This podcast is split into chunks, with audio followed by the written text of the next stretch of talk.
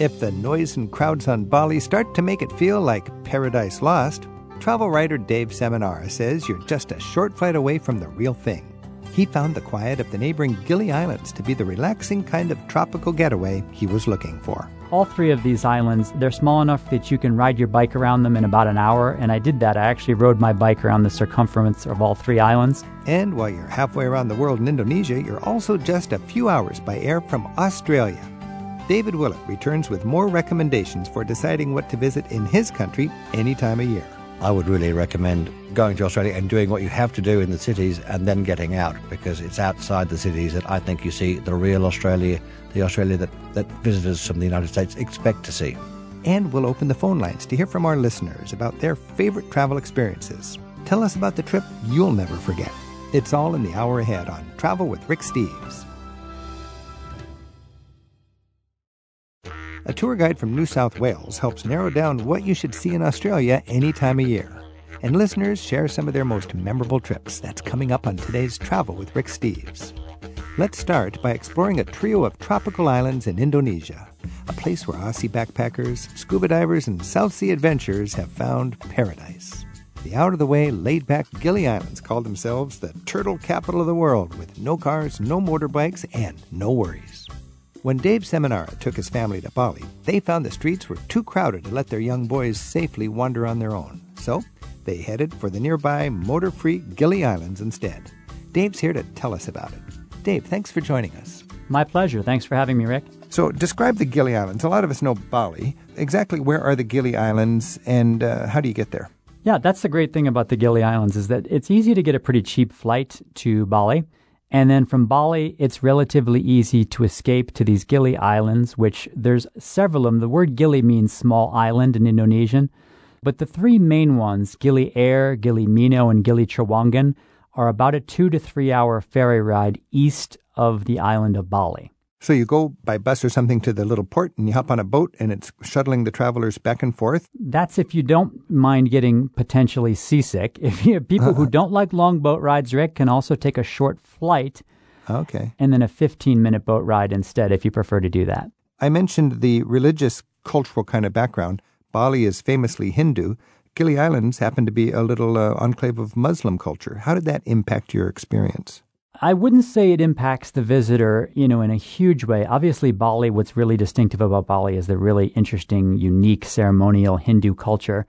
And, you know, in the Gili Islands, uh, these are Muslim islands. However, they're very popular with Europeans, and you see people in bikinis, and there's beach bars all over the place serving alcohol and pork and things that would be forbidden in a strict Muslim country. So I think if you are there as a typical traveler, the fact that these islands are Muslim would not, you know, necessarily impact you in any way. But I was actually interested to meet local people, and I wanted to meet the chief of the three islands and to ask him whether there was any tension between, you know, these bikini-clad uh, beachgoers and partiers and the local people. So. I made an effort to actually sort of get to know local people and to find out about the local sensibilities. But if you're there, it's just as an ordinary tourist looking for some fun on the beach, it wouldn't impact you really at all. You were traveling with your son, right? Two sons, yes. Two sons. I understand you took them actually to the school and, and you had a classroom That's full right. of kids that you talked to. What was that like uh, as a parent, introducing your kids to such a different culture? They were six and eight at the time. We met a teacher actually on the beach who was selling necklaces. And whenever I'm in a very touristy sort of place, I'm always interested in sort of the tension and interplay between traditional occupations and people working in the tourist trade. So I think what happens in economies like these, Ricks, I'm sure you've seen this, is that all of a sudden you can make more money selling necklaces on the beach to tourists or renting out your home than you could be being a teacher or a mm-hmm. policeman mm-hmm. or a traditional occupation. Mm-hmm. So when we met this teacher on the beach who was selling necklaces, I was really curious actually to know a little bit more about him and how he sort of balanced those two occupations. And when he said, Why don't you guys come visit us at our school? I tried to rope both of my sons into going hmm. with me, but I was only able to convince one of them. So myself and my older son, one morning, our last morning there, went to visit his school, and we were invited to speak to three or four different classrooms full of children who asked us questions about America. Did they speak English, or was it all translated by the teacher? They spoke very, very little English, so most of it was translated uh, by the teachers. Were the girls and the boys mixed up? Were the girls wearing scarves? Yes, this was another surprising thing. I asked when we met the teacher on the beach, I asked him whether the girls in the school uh, wear the hijab and a headscarf and the Muslim attire, and he said only a couple of them was his answer when we met him on the beach. But actually, when we got to the school, they were all uniformly uh, wearing, you know, sort of conservative uh, Muslim attire with headscarves and whatnot. And I, I found it interesting because I thought, I think he was trying to tell us what we wanted to hear, mm-hmm. and he wanted to portray the island as a very liberal and tolerant place. And I think he mm-hmm. projected onto me that I might think something negative about them if they were, mm-hmm. you know, dressed conservatively, which of course I wouldn't. Dave, you're a great traveler because you're sharing this with your child, and also you're realizing 90% of the tourists just hang out on the beach and love the, the cheap beer. But a real traveler can venture inland a little bit and actually have an experience that's as real as you ventured into a corner of Indonesia that had no tourism. It's not a matter of going to an untouristy place, it's finding the untouristy dimension of the famous place, I think. It is. And, you know, what we found too was the difficulty of what happens when tourism dominates an economy like this island. Because this gentleman, we met the teacher, he was very honest with us that he makes twice as much money selling necklaces on the hmm. beach mm. as being a teacher you know, it made me wonder how can a society thrive when you have that sort of a distorted economy like that? Mm-hmm. It is somewhat concerning because you know tourism can bring prosperity to an island, but can al- can also sort of distort reality a little bit too. Yeah. Dave Seminara is telling us about Indonesia's Gili Islands right now on Travel with Rick Steves. You'll find Dave's byline on the BBC travel pages, and he's published his most memorable travel encounters in his book Bed, Breakfast, and Drunken Threats Dispatches from the Margins of Europe. He also includes photos from the Gili Islands in an article he wrote for the New York Times. You can find it on his website at daveseminara.com. That's spelled S E M I N A R A.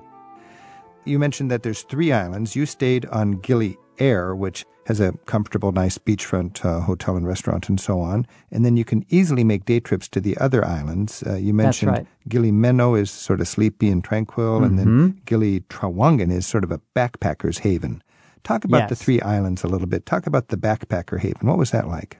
Gili T, Gili Trawangan, the backpacker haven.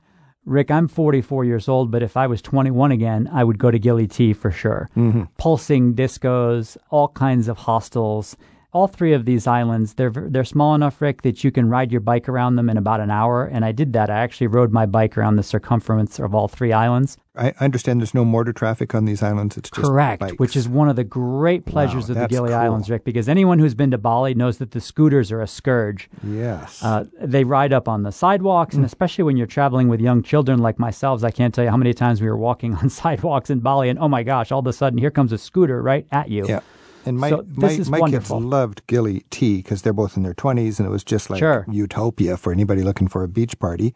Talk about Gili Meno. Yeah, Gili Meno is much more of a sleepy island. It's very quiet, beautiful white sand beaches. Again, very small. You can ride around it in one hour. No discos, no loud music, nothing like that. The beach, there are a couple of beach bars, but very mellow ones, not party scene at all. However, when we were there, we did find out that David Hasselhoff of Baywatch fame is an investor in a development there hmm. that claims that they're developing on this Baywatch beach, which I visited, and which didn't seem like a Baywatch beach to me at all. But Gili Meno might be changing in the next few years if indeed this, so this development takes it off. It could become a Baywatch beach with uh, a little bit of investment and development. And then it sounds like Gili Air was the place you were glad you were making your home base. Gili Air, I think, is a is a happy medium of the three. Not too sleepy, but not too crazy. Great place for families. You know, there's enough going on in terms of you know selection of restaurants and selection of accommodation, and um, nice beaches that I found it to be a sort of a good compromise of the three islands. And I should mention too, there are a couple of other Gili islands too that do not have regular ferry service. So when I say there's three Gili Islands, actually there's more than that. Yeah. But what I mean is there's three that have daily ferry service to them. Right. There are other ones that are just starting to be developed, and you know within a year or two, Rick, there could be five or six that are developed. I would think it's nice to get off the beaten path, but you can get too off the beaten path when it comes to a tourist looking for comfortable right. accommodations and so on.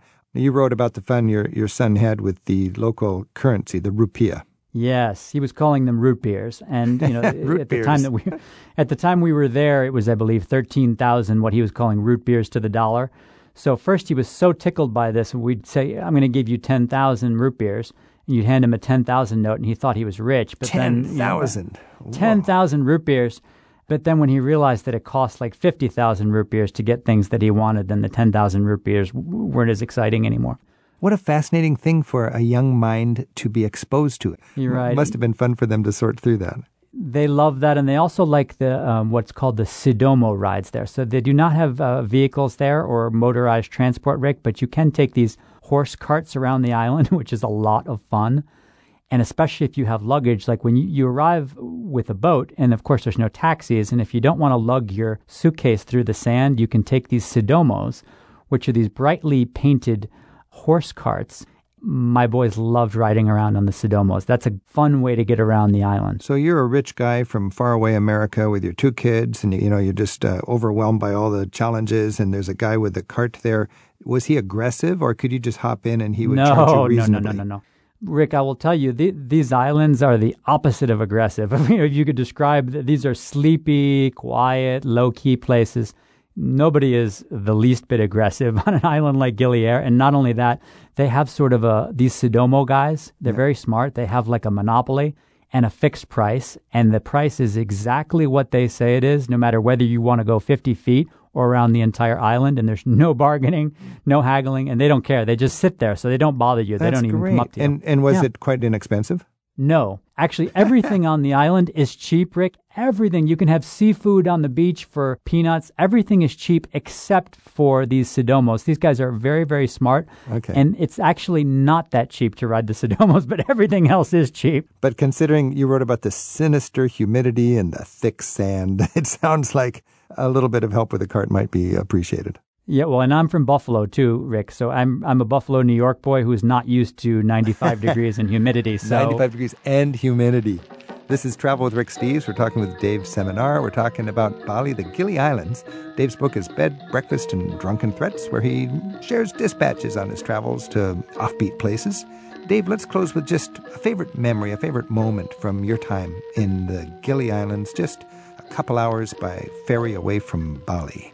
Well, a favorite memory is I think on the you know on the last morning there they have what are called fat tire bikes, which are these bikes. It's basically a mountain bike but with much fatter tires, and it's very good for riding around in the sand there. And uh, on the last day there, what I wanted to do was take one more spin around the entire circumference of the island of Gili Air, but not fast and not getting all sweaty, but stopping at all of the beach bars. So you can do this. You can make a complete circuit of the island in one hour if you're riding straight through, but you'll finish and be all sweaty. Instead, what I did was I probably stopped five or ten times, and at each each stop I had a drink, and you start to feel nicer and nicer. And by the time you've made the complete circuit, you feel fantastic. And if you fall off your fat tired bike, you're just going to land in some beautiful Indonesian sand. Correct. All right. Dave, thanks a lot for giving us a better understanding of what um, I think is worth remembering if we're going to be traveling to Indonesia. Check out the Gili Islands. It was my pleasure. Thanks for having me on the show, Rick. We'll check in with listeners for tales of your own travel memories in just a bit at 877 333 Rick or by email. We're at radio at ricksteves.com. But first, we get insider advice for exploring the best of Australia next on Travel with Rick Steves. When planning a visit to a country the size of a continent, a little insider advice is a good idea. For natural wonder you'll only find in Australia, it's a long way to go from the wilds of Tasmania to the Great Barrier Reef. And Australia also has great cities and history you don't want to overlook. So, where do you start? Tour guide David Willett joins us now on Travel with Rick Steves to tell us what an Aussie is most proud to show off about his country any time of year. David, good to have you back. Pleasure, Rick. Glad to be here. I mentioned uh, my my notion would be uh, sort of the the way to connect with traditional Australia would be to to get into the small towns and out into the natural environs. Does that make sense to you for a tourist, or what would you recommend? I would really recommend going to Australia and doing what you have to do in the cities and then getting out because it's outside the cities that I think you see the real Australia, the Australia that visitors from the United States expect to see. Okay, so go to Sydney and see the Opera House and do what you have to do, but then get a rental car and head for the hills. Yes. All right. Head for the coast. head for the coast. And if you had a, if you had a checklist of say three or four uh, you know natural experiences in Australia, I know that's a tough question, but what would you have people really seriously consider? The trouble with Australia is it has so many natural attractions. It's a matter really of, of when you go as to what you do because we have every single climate zone there. That's something I think a lot of Americans uh, forget that you've got from the tropics to what we would consider the far north. Yeah, cold temperate to tropical. Yeah. The full range. Well, talk about the Great Barrier Reef. The Great Barrier Reef. I think if you're going to go to the Great Barrier Reef, you need to go fairly soon because the Great Barrier Reef is not as well as it was. It's being degraded by silt from uh, the rivers that pour into the, the Great Barrier Reef Uh-huh. area and by shipping and by something called the crown of thorn starfish, which they have yet to work out why it is there in such plague proportions, eating the coral. So there's a swarm of starfish eating up the greatest uh, organic uh, mass on the planet. Yes, they're, they're still puzzled as to what brought them there. Well, these starfish are probably just giddy with all that food. Yeah, That's possible. Jeez, But uh, well, that's too bad. The thing about the, the Great Barrier Reef that people don't appreciate is that it is really attraction in our winter, which is our dry season.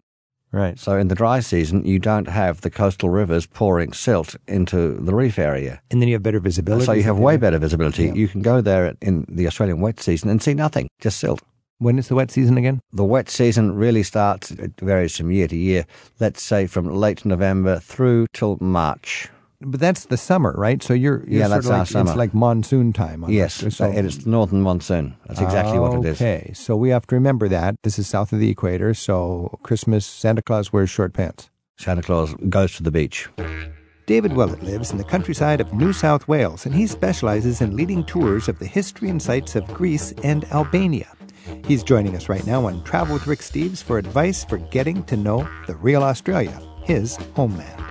Our phone number is 877 333 7425, and by email it's radio at ricksteves.com. And we have an email from Carol in Boston. And Carolyn writes While working in Sydney a few years ago, I had the great pleasure of visiting with the Aboriginal people of Redfern. They were warm and friendly to me, and I'm an African American, and they shared much with me about their hardships and historical turmoil with white Australians. How's the Aboriginal community doing now in Redfern? Is their economic outlook better now than it was a few years ago?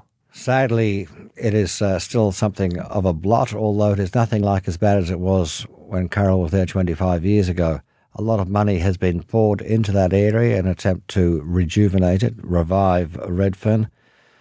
But it remains an underprivileged area. It remains an area with extremely high unemployment, certainly by Australian standards, relatively low education. The main way out of, uh, some would say, the ghetto is through sport. And uh, that, that's the big thing in Redfern. A lot of emphasis on, on rugby league. There's always issues there with uh, what is seen as insensitive policing, these kind of It issues. They're- sounds very parallel to the United States. I think it is know? very, very similar. While we have our uh, struggling black communities in big cities, you've got struggling Aboriginal communities in Yes, your big cities. And, uh, well, all around Australia. And Chris is calling in from El Cajon in California. Chris, thanks for your call. Oh, glad to get on and have a chance to uh, hear some of the shared wisdom here. Yeah. Do you have a comment or a question for David? Yeah, I, I am going to um, Tasmania next fall with my wife. We've got uh, probably about a week to visit there, and we wanted to know what some of the beautiful sights we could see. We're not aggressive hikers, but we like to take moderate hikes, you know, that take a few hours and see some of the scenery. Now, Tasmania, that's the, the big island south of Australia landmass, right? Right. Why, South. why are you going down there, Chris? I'm actually an Australian citizen. I was born in the U.S., but my mother's from there, and I've been in Australia a number of times, but I've never been to Tasmania. And I have a, a second cousin that lives there, so I'd like to visit him, and I'd also like to, to visit the island because I've heard it's a really beautiful place. David, what's your take on Tasmania? I think it's a beautiful place too, and I'm very lucky to have a, a good friend from Tasmania, and I've been there quite a number of times. And the friend actually came from Burnie up in the north coast, and our focus was travelling down the west coast, which is some of the wildest country uh, I think on this planet and least inhabited, but makes it hard to get to. The only way of getting there was by boat. Wow. The, the west coast of Tasmania? West coast of Tasmania. How wild was it? What did it feel like to be there? Well, everything is blown flat. It's what you call horizontal shrub because of the, the strong, the roaring forties, the roaring forties prevailing winds. Oh, my goodness. So nothing grows straight. It all grows at about a, Are there a 60 there? degree angle. very few, very few. If they are, they're, The- they're bent over. The, the, yeah, the, the, the population's mainly on the uh, on the east coast. so it's literally the pus- literally Yeah. blowing over to the yeah, east coast. You don't wanna Absolutely, live on the just just about literally, yes. Yeah. But there's a, a famous national park in the centre of Tasmania called Cradle Lake. Cradle And- Lake. Cradle Lake, and it's a, a particularly beautiful spot. It's an area you can only really enjoy during our summer. When you say the fall, I don't know whether you're talking about the American fall or, or our fall. Well, we're going to be over there in October, In October. October or, is or late September, actually. Okay, look, you should be okay uh, then. I think it's probably a little bit better, let's say, in, in November, but it should be okay then. You could still have snow in, in uh, at Cradle Lake. David, when you think about Tasmania, is it a, a distinct culture? Is there some kind of a, a local pride that almost puts it at odds with the Australian mainstream? Or how does Tasmania relate to this massive rest of Australia? Well, Tasmania certainly sees itself as a, a very little cousin. And there's a, a certain resentment to much of Australia, and that resentment dates back to the staging of the Olympics in Sydney when uh, Tasmania went missing from the map. Why did it go missing from the map? Well, because it's an island and it was hard to fit it all together. So it was just a, So- a, a it wasn't a pointed uh, political decision. It was just a, a little practical thing. We, we don't have a room for a little splotch in the middle of the wall. That was kind of how it was But approached. the yes. Tasmanians took it personally? Uh, oh, absolutely. Really? Well, because they're always perceiving slight from the big brothers on the mainland. But uh, I think Tasmania has a very different old fashioned charm that I think people coming from Sydney love to escape there because it's how life was 30 years ago. Okay. The pace is, the pace is decidedly slower. I think Tasmania really is like travelling uh, to a time warp. If, if you love the 50s, Tasmania is the place for you. So if you want Sounds to really interesting. time warp Australia, David, just in general, what are some ideas? You know, when, when you take a road trip in America, you're looking for an old diner, you know, and you're looking for a, a town with a wide road and a saloon or something like that, you know, a colorful pub and eccentric characters. Where do you find a, a time warp in Australia?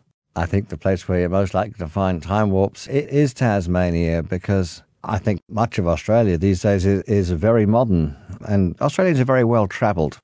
We have a higher percentage of passport ownership than anyone else in the world.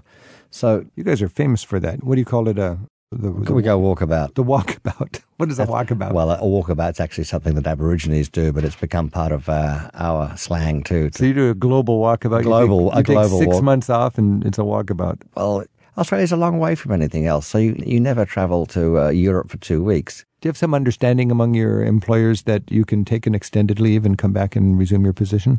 Certainly, in some professions, that is very much seen that way. My son's a, a high school teacher, teaches history, and he's just taken a year off, and that's with the full blessing of the school, who say, "Look, please go and do it. You'll come back a better person. You'll come back a more all-rounded person." And that's very much part of Australian thinking, is that we need to engage with the world rather Makes than live in isolation. Makes sense. Hey, Chris, thanks for your call.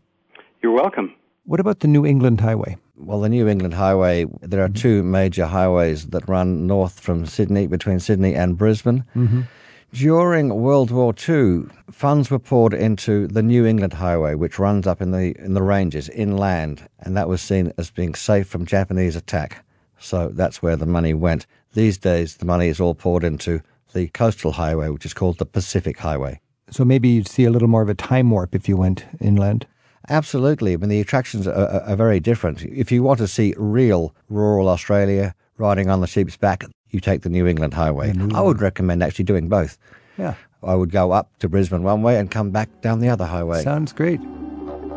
This is Travel with Rick Steves. We're talking with David Willett about Australia. Our phone number is 877 333 7425, and Rita is calling from Pennsylvania. Rita, thanks for your call. Oh, and thank you. I'm enjoying listening to the conversation. A lot of my questions have already been answered, but I will be in Australia for about a month come April. And I have a few days in Cairns to spare. And what would you suggest other than the, the obvious? You're talking about uh, what would I suggest up in Cairns. Yes. I used to live up in Townsville years ago, and I would spend a lot of time up in the Cairns area. My favourite thing there was not the Great Barrier Reef, which at times can be something of a circus with so many people cramming onto boats to go out there. My favourite place is an area in the hinterland behind Cairns called the Atherton Tablelands. And I spent a week years ago driving around with an old utility going to all the waterfalls Oh, terrific. and I found one waterfall where you could get behind the waterfall and dive out through it into this beautiful crystal clear crater lake. Wow. I will make note of that. That sounds like a good. That's a day trip I could take out there. You'd be pushing it for a day trip, really. You'd Do want, you'd want, overnight. you want to do an overnight. And what's the name Okay, of that place, great. David? the name of the place is the Atherton Tableland. Atherton Atherton. Tableland. That hmm. sounds like a great tip, Rita. That that sounds wonderful. Well, I thank you very much. Enjoy the conversation. Keep All going. right. Thanks for your call, Rita. And have- You're welcome. Bye bye. Bye bye. David, uh, of course, Australia has this uh, legacy or this heritage of being a penal colony founded by English people who didn't want to execute these prisoners, so they just sent them to the farthest corner of the planet. What's the heritage of that? What does that? How does that matter today, if at all? Well, these days, the people who uh, were sent out with the uh, with the First Fleet as convicts are almost a royalty. If you can trace your, your origins back to them, then you're. Uh, Are there most- are there people who can trace it? Absolutely, absolutely. Genealogy is very popular in Australia, and the goal of everyone is to be able to trace yourself back to those first convict settlers, because these people were not serious criminals. I mean, if you knifed someone, you swung. If you stole a loaf of bread, you went to Australia. And I think that what's happened in Australia shows that a lot of this stuff is environmental, in that placed in the right environment, these people have thrived. We are not a nation of criminals. in fact, that's you say another. that as if you've uh, you've had to deal with this Well, it, life. it's a popular misconception. and really, the, the reality is only a small percentage of Australia's early settlers were convicts. The vast majority were free settlers. okay. Well, that's People don't want to believe that, though. no. I, I much rather think of us as criminals. Two hundred years later, it's a very it's kind of a romantic yeah, thing. yeah, it is. that. It is most definitely romantic. This is Travel with Rick Steves. We're talking Australia with David Willett. And David, uh, you know, people love uh, Ayers Rock. It's got a, a new name now. the correct name is uh, Uluru, and uh, Ayers Rock has been consigned to the pages of history. It's also a rock band. So is Uluru worth the trip all the way out to, that? I mean, it's, it's thousands of miles from the East Coast. It is. If if you were to drive it, it would take you best part of three days. Mm-hmm. It has its own airport, and if you are organised, you can easily get yourself there from Sydney relatively cheaply. okay. Uh, But what do you see besides a big rock? I would hope you travel all that way and you can see more than this big rock. I think the, re- the reason you should go out there is to learn about uh, Aboriginal lifestyle, and they have some really excellent tour guides there who will explain to you the importance of Uluru in the Aboriginal spirituality, and they will also show you how people uh, lived out there because it's an extremely harsh environment. very These- hot. Very, very hot. In summer, you are looking at well over 100 degrees. It's one of those things that I think we should be doing in the uh, in the Australian winter, in the in the cooler season, or certainly not at the height of our summer. Not unless you like frying. So, David, uh, of course, uh, historically we've thought of this giant rock in the uh, west of Australia as Ayers Rock. Now it's called Uluru. Is that indicative of a new respect for Australia's indigenous people? I think that respect might be overstating it slightly. It's certainly indicative, though, of a new awareness of Aboriginal spirituality. Australia, though, is very proud of uh, its Aboriginal past, particularly Aboriginal art. Aboriginal art is now respected worldwide, not just within Australia, and become highly collectible. Is it realistic for a traveler who wants to gain an appreciation of Australia's Aboriginal culture to to learn about it and experience it in something other than a, a touristy cliche on stage off of a cruise ship, for instance? The cruise ships don't go to uh, Uluru, which is rather a long way inland. Uh, so that is one of its saving graces. Is it, it's it's hard to get there. Once you get there, though, it is easy to find and engage Aboriginal guides who are professionally trained and have an extremely good reputation. If you want to learn about Aboriginal lifestyle, that's the way to do it. And And you're providing valuable employment. That's a very nice way to give an extra and a thoughtful dimension to your trip would be to employ an Aboriginal guide. Would you do that in what parts of Australia would that be uh, best done in? Principally in Kakadu National Park up in northern Australia and at Uluru. This is Travel with Rick Steves. We've been learning about Australia from our Australian friend and guide, David Willett. And David, it's fun to hear you talk about your homeland. And uh, to me, when I think about Down Under, I, I think of a, a more intimate society, a, society that has similar challenges and problems as the United States, similar heritage, but one tenth the amount of people on the same landmass. If you think back to your childhood and, and a favorite memory from growing up in Australia, that gives you a, a special appreciation for your country that you might even find a little bit of that surviving today, what would it be? It's most definitely sport. That's uh, every Australian from the cradle on play sport. We're uh, very proud of our sporting uh, I think prowess would not be overstating it because for a, a country that with a very small population, we punch way above our weight in terms of the number of medals we win, and without the intensive programs that other countries have, we're just naturally sporting because the uh, Australian government decided many years ago that rather than pour money into new hospitals, they would put money into sporting facilities so that people were fit and healthy as a population. And uh, that is my memory: is uh, standing on cricket fields, baking in the sun. So with a bit of grass between my teeth. and when you say sport, you're talking what sports? Well, our main sports, uh, summer sport as a team sport, is cricket, which is not understood anywhere other than uh, in the, in the England and its former former. Commonwealth. Yeah. And all all codes of football these days. Soccer is the biggest one, but we're famous for Aussie rules, which is primarily in the southern states, and rugby union and rugby league a very small difference, but uh, hardly discernible to Americans. Probably uh, put it on your checklist when you're traveling around Australia. If there's a rugby match or some kind of a football match, go to the stadium. Yes, that's where you'll you'll see Australians at play and uh, celebrating. They're not like English soccer fans. We're a little bit more civilized. So it's safe to go to the it's stadium. Very, you, you, you're safe in a stadium. Yes. All right. David Willett, thanks so much for a, a great look at Australia. Pleasure to be here, Rick. Thank you.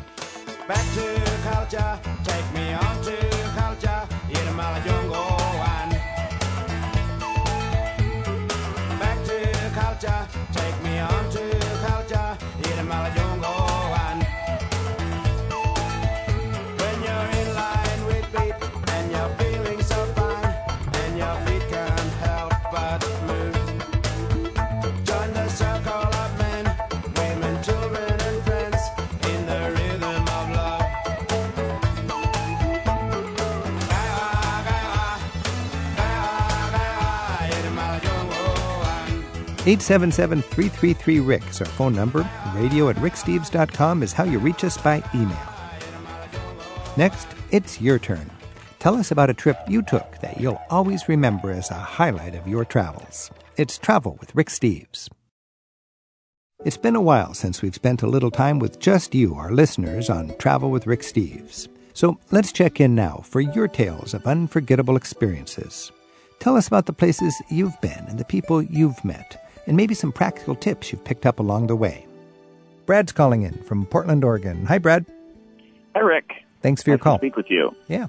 Yeah, you know, we have, with my family and I, we have two kids, my wife Trina and I, we have done 10 home exchanges over the last five years.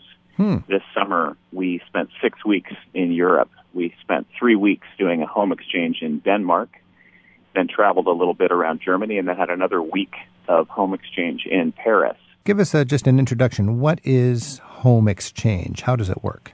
You know, it is really a simple idea. You simply trade your house with another family. And in the case of our experience, we've not just traded our house, we've traded car keys, we've traded cars, kind of swapped lives, I think, wow. for, for several weeks. There are several home exchange websites. There's no money exchanged. You simply see somebody's house at the site you are attracted to it, and then you send them a note. In Denmark this summer, the home exchange that we traded with came with its own beach house as well. Wow. So the first time we did it in 2009, we spent six weeks in two different houses in Denmark. Uh, we've done home exchanges for a weekend in Eugene, Oregon, just trading with Eugene and Portland. And it's a direct uh, swap. Done, you don't go into a pool, but you actually, they take your house and you take their house. Exactly do right. You, do you actually ever meet and, and give somebody an orientation or do you write things up? You know, usually what we do is we do a Skype or FaceTime call oh, prior oh, yeah. to, to the exchange. As my son Jack says, hotels don't come with a trampoline. The summer home we had in, in Skaleskår on the Strand in, in Denmark had its own trampoline, and it was next door to the mayor of Copenhagen. You know, we also we traded cars. We drove our car to the Portland airport. They left their car at the airport in, in Copenhagen. We picked theirs up. They picked ours up and just drove home, so to speak. You really are swapping, in a lot of ways, swapping worlds. Yeah, including bicycles and car seats. And neighbors. Of, that's right. Yeah, you even get in-laws. We had a mother-in-law next to us the first time we did it, and we went to we went to their sister's weddings. It was it's been a really lovely experience, and we've done it now uh, about 12 times, including twice in uh, New York City uh, in Mexico. Brad, you've had Danes, French people, Mexicans into your house, people you didn't know, and after you come back home, what's it like coming back into your house? Are you a little bit wondering, okay, is everything in one piece? Uh, what, what's that like? You know, the the worst thing that's happened in five years of doing this is that somebody put a plate away, not totally clean. Mm-hmm. Um, we have had no no issues, no major concerns. Well, well when you think sweet. of the value of that, if you just want to get monetizing it, I mean, what a yeah. wasteful thing to leave your car and home unused and then go rent one when you can just swap it out. Exactly. Yeah, I, I tried to monetize it the first trip. For six weeks, I figured it was worth about fourteen thousand bucks. Amazing. You know, how does the process work when you're thinking about you, you talk with your family, oh, we want to go to Rio de Janeiro or we want to go to Singapore or we want to go to New Orleans? Yeah, you can also search by people that want to come to Portland, for oh, example. Yeah. So you can do a reverse search. People yeah. interested in Oregon. Because you got to sell yeah. them on your place. If if you live in, no offense, but uh, Duluth, uh, you're going to have a tough time getting somebody from Paris. Probably, especially in February. That's so you could get somebody from Spokane. Yeah, yeah. You know, although one the uh, the family we traded with in Mexico, that was during the winter. They were Americans who lived in Mexico. They came to see their parents who lived in Tigard, Oregon. So people have reasons to go anywhere. It's not yeah. just New York and San Francisco. All right. Well, I've just uh, offended all my friends in Duluth and Spokane, so we should probably uh, talk about the wonders of those cities. But the whole world has places where you can just swap out houses and have a good time. That's right. We may put Duluth on our list. So we're going to look into that. Great. Hey, Brad, thanks for your call. What a what a great idea. Swapping houses thanks, and Rick. neighbors and cars and bikes and dishes and lives. That's right. You get a trampoline in the mix as and well. You, and as Thanks a souvenir, so as a souvenir, you get friends. Absolutely. Nice. Yep. All right. Happy travels. Thanks, Rick. You too. And Ray's calling in from Chapel Hill in North Carolina. Hi, Ray. Hello, Rick. Thanks for calling. Do you have a travel adventure or a thrill to share with our listeners? Uh, yes, I do. Uh, quite some years, several decades ago, I uh, had the spectacular experience of entering Åndalsnes on the uh, western coast of Norway. I'd come down from Narvik uh, via Bodø and Trondheim and arrived late in the evening at the youth hostel at the edge of town.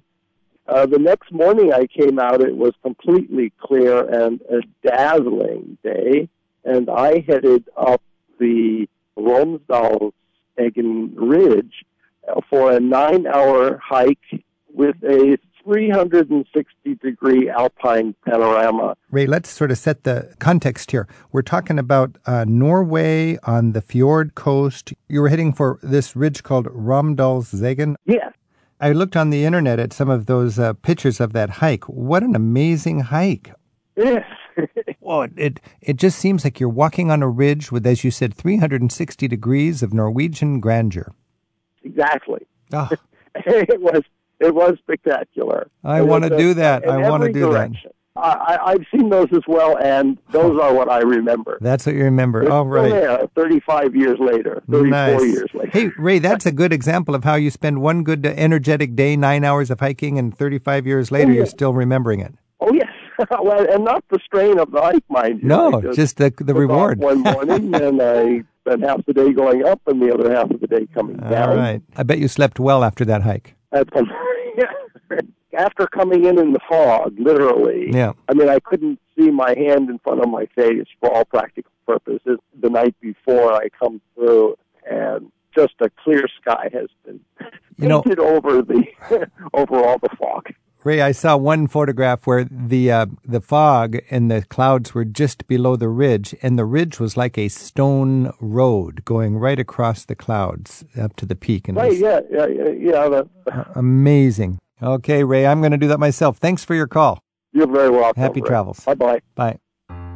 We're looking for your trip reports right now on Travel with Rick Steves. On our website at ricksteves.com slash radio, you can also include your email address where it says sign up for radio news. That's how we'll notify you of upcoming guest recording sessions and your next chance to join us for an open phone segment. We're at 877 333 7425 and radio at ricksteves.com. That's our email address. Janelle in Columbia, South Carolina emailed us, and she writes Bamberg, B A M B E R G, is overlooked. It's a small town but has some great sights and is definitely a walkable town. I want to put it in a snow globe and keep it. I lived there in the 80s as a military kid and visited it just last Christmas. It has a great market, and for beer drinkers, it's a real treat. Hey, Janelle, that's a very good tip. And uh, I've always, uh, you know, I've spent decades looking for the untouristy, what we call the untouristy Rothenburg.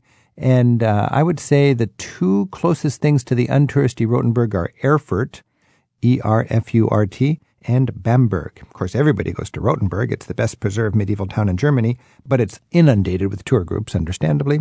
And in a case like that, you want to be out early or out late when all the tour groups are gone and enjoy the city without the, the trample of the tour crowds. But Bamberg is a beautiful town that way, and uh, I just love that image. Put it in a snow globe and keep it. Somebody told me a town was like walking into a Fabergé egg.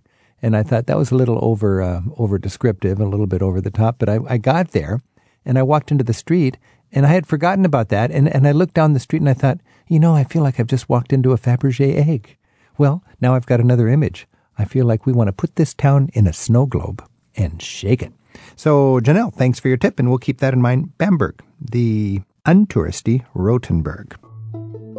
Philip's on the line in Newark, Ohio. Philip, thanks for your call.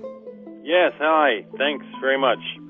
Uh, my uh, dear mother, one of the things that she said she always wanted to do was to be a part of the uh, Holland experience and then to actually see the tulips in that particular area. So, but we went there early enough before the actual start of the, the tour to um, be there for the uh, last Queen's Day for Queen Beatrix of mm. uh, the Netherlands and the installation of her son, Wilhelm Alexander.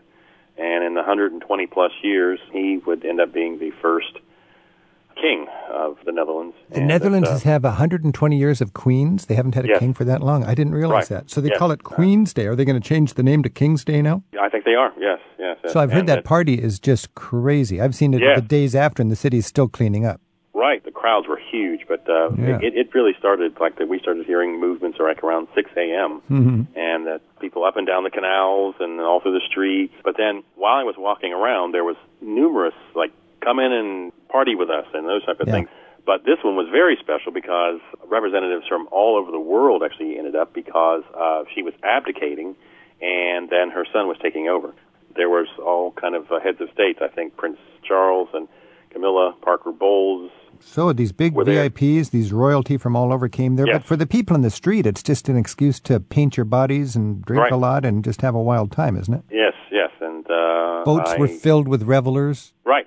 Very much so. Very oh, much the so. city is, you know, the city is generally like a festival, and on that day Right. it is just over the top. What Yes. what day is Queen's Day? Do you remember? April twenty eighth or 9th. So la- end of April, Queen's end- Day. end of April, So end of if you want a big yeah. party, it's just a great time to be in Amsterdam, and in the future, uh, after 120 years of Queen's Days, it, I guess it's going to be King's Day. Yes, and that uh, unfortunately my mother has spent her demise, and so. Hmm. But uh, it was one of the last major trips that we were able to take with one another. I'm one of her four sons. Oh, and I'm, uh, I bet you're glad you took advantage of that yes, opportunity. yes, very much Good so. man. Yes. Hey, Philip, thanks for your call. What a great story, and uh, Yes, sir. I'm glad you were able to go to Queen's Day with your mom. Thanks very much. Thank Okay, you, Rick. bye-bye. Bye-bye. Tell us about your travel memories and the trip that you'll never forget. Write us at radio at ricksteves.com. Pat listens to Travel with Rick Steves in Sausalito, California, and she tells us she enjoyed actually living in Holland. Not recently. This was in 1970, and I had the amazing opportunity to live there with my husband and our three children in Belgium. And we went out on trips with the three children. They were 10, 8, and 2. And Holland was the most welcoming of any European country to my children. How so? What do you remember that made them so welcoming? Well, they they were very concerned about whether they had enough blankets at night, if they were enjoying their breakfast in the morning, and the children now remember the breakfasts of Gouda and Edam cheese, Mm. and they remember the Rijksmuseum. My daughter said that the Rijksmuseum and the Anne Frank House had had a profound effect on her life. Really? As a child? She was 10, yeah, and she became an art historian, so it was especially gratifying. Oh man, I love that. Some little kernel of an experience then, you know, re- redirects that child's future. My parents took me to Europe, and I remember when I was same time you took your kids to Europe. Uh, it was 1969, my very first trip, and I remember on a Sunday. Uh, we went to a village right on the border of Hungary, and you could see communism just over the way, and the guards and everything, and mm. you could see the traditional village. And I always tell the story. I met a met a man uh, in the tavern after church, and all the village gathered, all the different generations, and he told stories about you know how World War One started after the assassination of Archduke Ferdinand in Sarajevo. And I was just so wide eyed, and, and that stuck with me forever. And I ended up getting a history degree and writing guidebooks, and it was all and because my well, it was because my parents decided to take me to Europe, and instead of a baseball yeah. camp in the summer, you know. And it's just a yeah, choice that yeah. parents have to what do they want to expose their kids to, and it's just as valuable today as it as it ever was. I think forever. Yes. That's right. Hey, Pat, thanks for the call and, and thanks for the little bit of inspiration for all, all the parents uh, wondering if they should take their kids to Europe. Thank you. Chris is on the line in Moreno Valley, California. Chris, thanks for your call. Hi, Rick. Thank you so much. It's lovely to hear you. Oh, good. Thanks. Well, I'm a, a lonely walker who walks all over the country of England on a search for the very best scone that they have in the land. So what I do is go around and I try the scones in every village, every town, every city that I can find. And then I blog about it. So what I did was created a blog that talks all about that lovely afternoon tea, and England has the best. What can I say? But within England, when you want to find the best scone, what, what distinguishes a good scone? They have to be warm just out of the oven. They have to be just sweet enough, not too sweet, of a good, respectable size and weight. They have to be brushed with an egg wash before you bake them baked in a hot oven at intervals, and it's best if the place will do it all day long so that they don't reheat mm. the scones. And last but not least, for them to be served with lashings of jam and either clotted cream or whipped cream. So that is a fabulous scone. Now, what is the difference between clotted cream and whipped cream? Whipped cream, you would just take a thick, heavy cream and whip it up really good with a little bit of vanilla in it and about five tablespoons of sugar for a pint. And that's the way I like scones best is to have whipped cream. But clotted cream is good too. It's sort of between butter and whipped cream. But you know from your travels that some scones are better than others. Absolutely. Oh, Rick, you just can't believe if you go into a tea shop and they serve you a scone that's hard and cold and with hardly any whipped cream. Oh, it's it, terrible. You, you want to so, start your day all over. Yeah, you you really do. And, and life is and too short full. to eat mediocre scones. yep, it's not worth it. There's something about a good scone. I know what you mean, and and different places get a reputation among locals because locals don't want to put up with uh, disappointing scones. That's true, and and because of that, I wanted to tell you about the very best scone in the country of England that I've ever found. Found in Cornwall, of course. No, wait a minute. Let me sit the, down. This is really important. So this is the very best scone in all of England, and it's in Cornwall. That's it. In Cornwall, in the town of St. Ives, and the place that I go to now, which has never yet been beaten, is called the Digey Food Room, and it's spelled D-I-G-E-Y, and people can Google it and it's right on a little cobbled lane there in St. Ives. Wow. And they have other things too, but the scones are to die for. Now it doesn't it doesn't hurt to be in a beautiful little town to consume the scone. It doesn't hurt at all. And you can sit out on the cobbled lane on a blue table mm. and look at that beautiful town as you're eating your scone. And tell me, take me through the whole process. First of all, I'd walk in and find Josh, who is their baker, and thank him once again for his great scones. His contribution always, to mankind. Oh yeah, and he thinks of it that way. He really does. That's his thing. That's, that's his calling. That's the way he feels, and several different times he's allowed me to have him be on the blog and his picture, even though he's somewhat shy.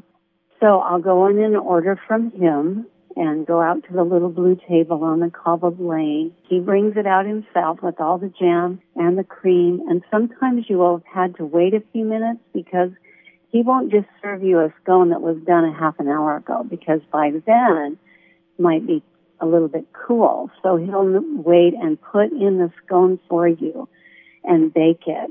and then he brings it out, and right next to the scone, he will have the clotted cream and the strawberry jam and a pot of cream for your tea. And you can actually smell the scone because it's still steaming.